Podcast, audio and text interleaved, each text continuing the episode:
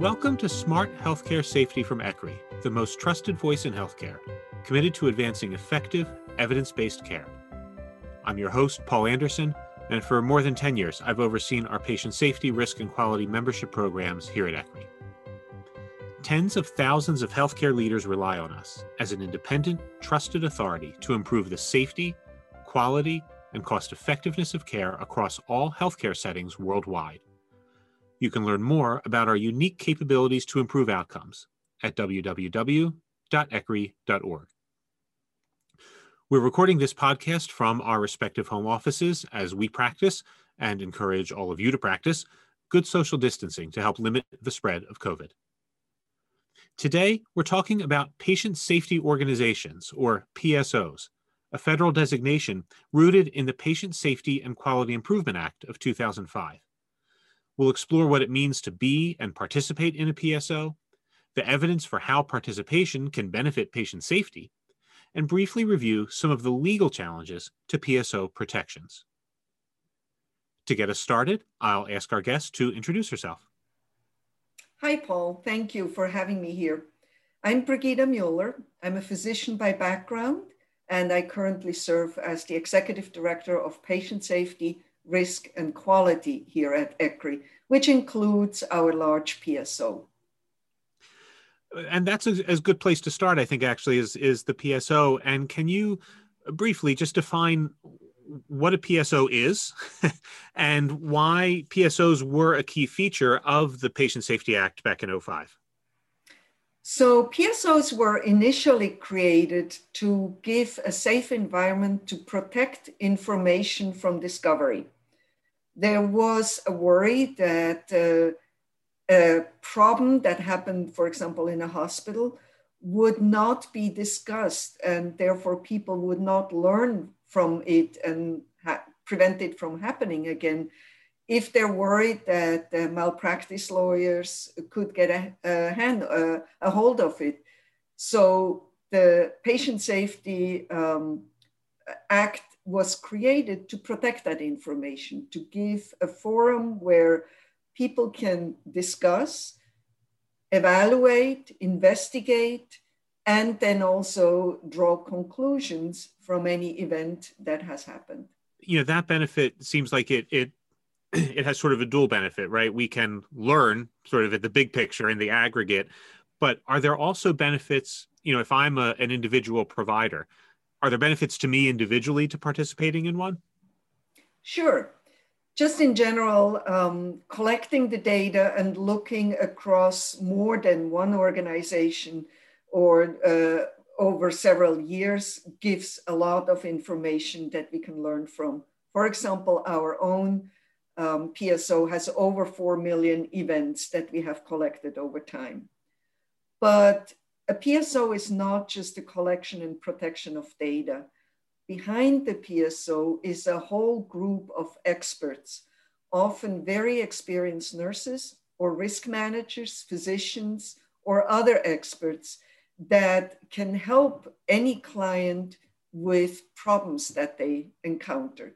So, for example, uh, somebody in a hospital might have a big problem with falls we then can look at what other people have done and discuss with the client some interventions that could be done or ways of better capturing what actually happens and what the situations are where these falls occur. And then we, we can help them improve their rates. So, as an individual provider, I definitely will have a, the benefit of the accumulated experience that we have at ECRI and and the idea just to sort of reiterate what you said earlier is without those protections that come from the patient safety act we wouldn't be able to aggregate all that information. We couldn't learn from each other because we have this concern that it would then end up in litigation. Correct. Yes. Yeah. are are psos just for hospitals? No that's a good question. They definitely are mainly used in acute care so in hospitals. But um, ambulatory care uh, can be protected as well. Uh, dental clinics, uh, ambulatory surgery centers, long-term care facilities. They're not quite as commonly used in these settings, but they certainly are protected under the Patient Safety Act. Good. Okay. So very broad applicability. Um, you know, you mentioned that we have, gosh, more than four million events that we just in our PSO, and um, you know, we're proud of our PSO, but there there are other PSOs that have other events. Are there other types of information that can be submitted and protected under the PSO for learning and for protection? Because I'm assuming it's not just events. That's correct, yes. So, for example, let's say I'm in a hospital and something bad happens. Usually, the local people will do an investigation, uh, what we call a root cause analysis. They go really into the details of why did this happen, uh, what were the circumstances, because usually it's not a person that on, pur- on purpose did something wrong, but it's a situation that let that person do something uh, that wasn't correct. Or it was a whole cascade of events that, that led to the final outcome. So these root cause analyses, they are also protected. But there are many other things as well. It depends on the organization, what they decide they want to protect. Some organizations protect their peer review, meaning that uh, the review of quality performance of individuals, like individual physicians, that can be protected. They can also protect other information deliberations in a, for example, in a infection prevention and control committee can be protected. What cannot be protected, and I know this is probably your next question, is material or information that has to be reported to the state or to the, some other agency by law. So, for example, um, every hospital is required to report how many catheter associated bloodstream infections they have. So, the number of these that's mandatory reporting to the state uh, health agency. However, when a hospital tries to figure out why do we have all these infections and what happened in them, that you can protect under the PSO. Hmm. So it's sort of the distinction between the fact that something happened versus the right the investigation into the the particular circumstances and the root causes as you said and and i'm guessing and maybe i'm wrong about this but but also um any quality improvement plan that might flow out of or, or corrective actions that might flow out of that investigation you can protect that although um, you might not want to because you want to use that widely um, you know, let's say you want to retrain all your nurses in how to handle central lines uh, to make sure everybody has the same uh, process. That's not something that needs to be protected. That's something you want to distribute to everybody. Mm-hmm. Um, but there are other uh, there is other information that you might want to protect of that. So you can be very granular to yes, I want to protect this, and no, this part uh, is, does not need to be protected. Also, what cannot be protected is um, anything that is used for other purposes, like business purposes. Uh, let's say, for example, um, how many patients need to be readmitted for something. Mm-hmm. That's a business uh, information that uh, everybody has to report to CMS. So it's not just reportable, but it's also used for business purposes. For example, any investigation, what we call root cause analysis, when you go into the details of why something happened, what were the circumstances, who was involved, and all that, that you can protect. Some organizations also want to protect their peer reviews, meaning that uh, if a you want to look at the quality of care between different uh, providers, for example. You can protect that. What you cannot protect, and I know you will want to ask that, is anything that is mandatory to be reported to some agency. either the state health department, CMS, or uh, some other agency, like, for example, the number of catheter associated bloodstream infections. That's a number that every hospital has to report.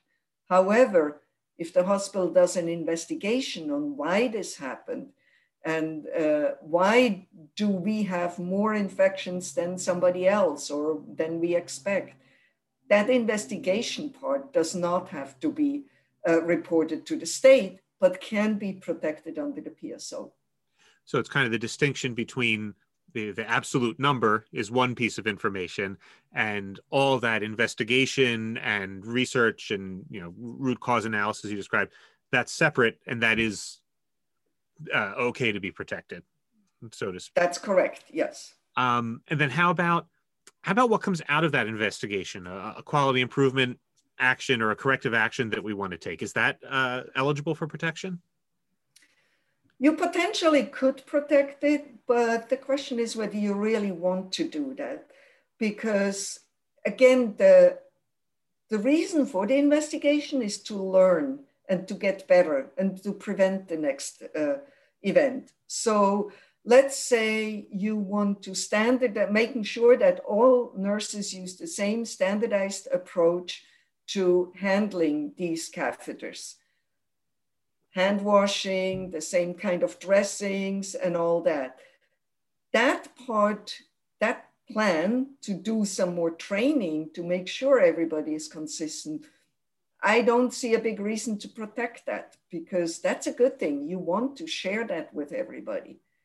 However, if you uh, have some detailed information about, let's say, um, it's this ward that had a lot of problems and we're focusing on this area now that might be something you want to protect so you can be very granular on what you want to protect and what you want to share is is there and i see you're destroy, you're drawing a distinction between protecting and sharing um, and i guess sort of my, my question would be i mean is there ever a reason um, my my instinct as an outsider and a non-attorney would be just protect everything. Um, I, I, want I want protection sounds great. I want everything protected.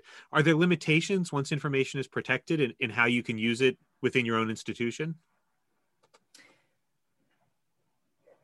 The the challenge is that patients have a right to the information. So there is always uh, some tension. You don't want to hide things you want to protect people who innocently did something wrong. If they on purpose did something wrong, you clearly want to pursue that and take action, and that should not be hidden. And uh, some, some lawyer actually may use this in a case. Um, there are some other protections around that, but in general, if something was done on purpose, that's that's a different story. However, most of the case, what we see, most of the time, what we see is that somebody just innocently did something wrong, or the situation didn't let them do the right thing, so they took a shortcut, and that ended up the wrong way. So there it is a systems problem that we need to address. And so that one the organization needs to learn and, and get better at improving the situation for, for the people. So I, I mentioned, uh, you know, the Patient Safety Act was passed in 2005. The first PSOs were designated in 2008. ECRI was among that first round. So that's, gosh, that's well over 10 years now. Um, have we seen anything in that time to suggest that you know having psos is having its intended effect that we are starting to make meaningful improvements in patient safety either you know locally at one organization or i don't know if we can say anything big picture nationwide if these are having the effect we hoped for that's a difficult question because um, it would be very hard to claim that uh, a certain advan- uh, advancement is just due to a PSO because uh, usually there's so many different approaches that are taken at the local level, at the regional level, at the national level, with awards, with punishment. Uh, if, uh, for example, CMS now uh, gives out penalties if uh, certain quality metrics are not reached. So it would be very hard to, to say. As a patient safety expert, we're clearly not where we need to be. Too many things are still happening. We saw that just now with COVID, for example. Uh, we were very unprepared in many areas, and we all know in the nursing home arena, especially, despite theoretically knowing what should be done, but either the funding wasn't there or the focus wasn't there. And all of a sudden, we ended up with a big problem. Unfortunately, that still can happen in hospitals, in long term care, in any setting. So, continued vigilance and focus on patient safety and learning from anything that goes wrong, as well as things that go right is very, very important. So I want to touch base on one more, uh, one last thing is this idea of legal protections. We've talked a little bit about that's that's sort of one of the big benefits of of uh, PSOs in general. And again, with the caveat that neither of us are attorneys, um, I assume, however, that since these protections have been around, they've been challenged by plaintiff attorneys. Um, you know, trying trying to get this information that's designated as protected. Can you, you know, briefly summarize how, you know, what is the current status? How have courts um, handled those? And, you know, I understand that different appellate level courts may come to different conclusions or state courts or but what's sort of the broad scope of of the the status of those protections have they been upheld the patient safety act is a federal law so theoretically federal law trumps state laws However, we know that states often like to do things their own way. So in uh, there is really a difference among the states. Some states have very good protection, and uh, to the point where uh, some people don't even think we need a PSO because the state protection is so good. Other states, there is continued uh, attempts to undermine the protection and uh, pull out certain parts that uh, uh, might not be protected. The bottom line is the Patient Safety Act is not an easy law to understand. So, unless you really specialized in this area, your hospital counsel might not know all the details. Your malpractice lawyer may not know all the details. The judges may not understand all the details of the intricacies. So we certainly have uh, seen that it was necessary from lawyers that specialize in, in this area to write uh, amicus briefs or support uh, uh or not support certain decisions because uh, either they didn't or did agree with, with the conclusion. So it's not written in stone, it's not settled totally. But the PSO has, um, as a PSO, we have some access to lawyers with specialized uh, expertise that can help individual hospitals or other clients uh, if they get into trouble with, with the law in that regard we are not ourselves lawyers, but we work with with organizations that can provide that kind of support. Yeah, I I I find myself saying more and more, I'm not a lawyer, but I, say that a lot these days.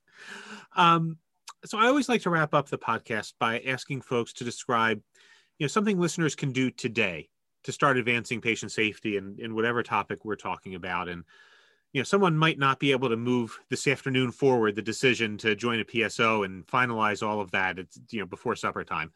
But what can they where can they start? If they're evaluating um, whether they want to participate in a PSO what are some initial steps they might want to take? I think the most important part is the culture of safety. If an organization is willing to learn from anything that goes wrong. And things will go wrong because we have so complicated situations in healthcare. if you're willing to learn from it, to be open with the patients or, or family members that have been impacted by it, not to punish automatically any providers that have been involved in it, but learn from what, what can we do better? How can we prevent it from happening again? That's the first step. We need an open discussion about these things and sharing of experiences because if some if i by chance do something wrong it's very likely that it, somebody else could have done the same thing wrong yeah. so why not talk about it and then be aware that there is a risk that i do something wrong if i do the same um, task like this other person yeah no it's, it's that's a great starting point um, Dr. Mueller, thank you so much for joining us today. You're very welcome.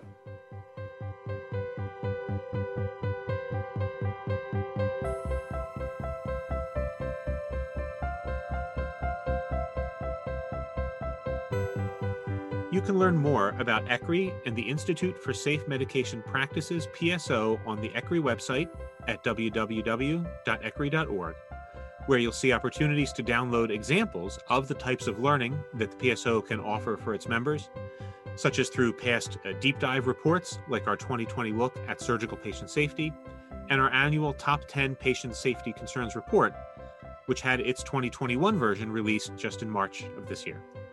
Be sure to subscribe to Smart Healthcare Safety on Spotify, iTunes, Google Play, or wherever you get your podcasts to get our latest episodes.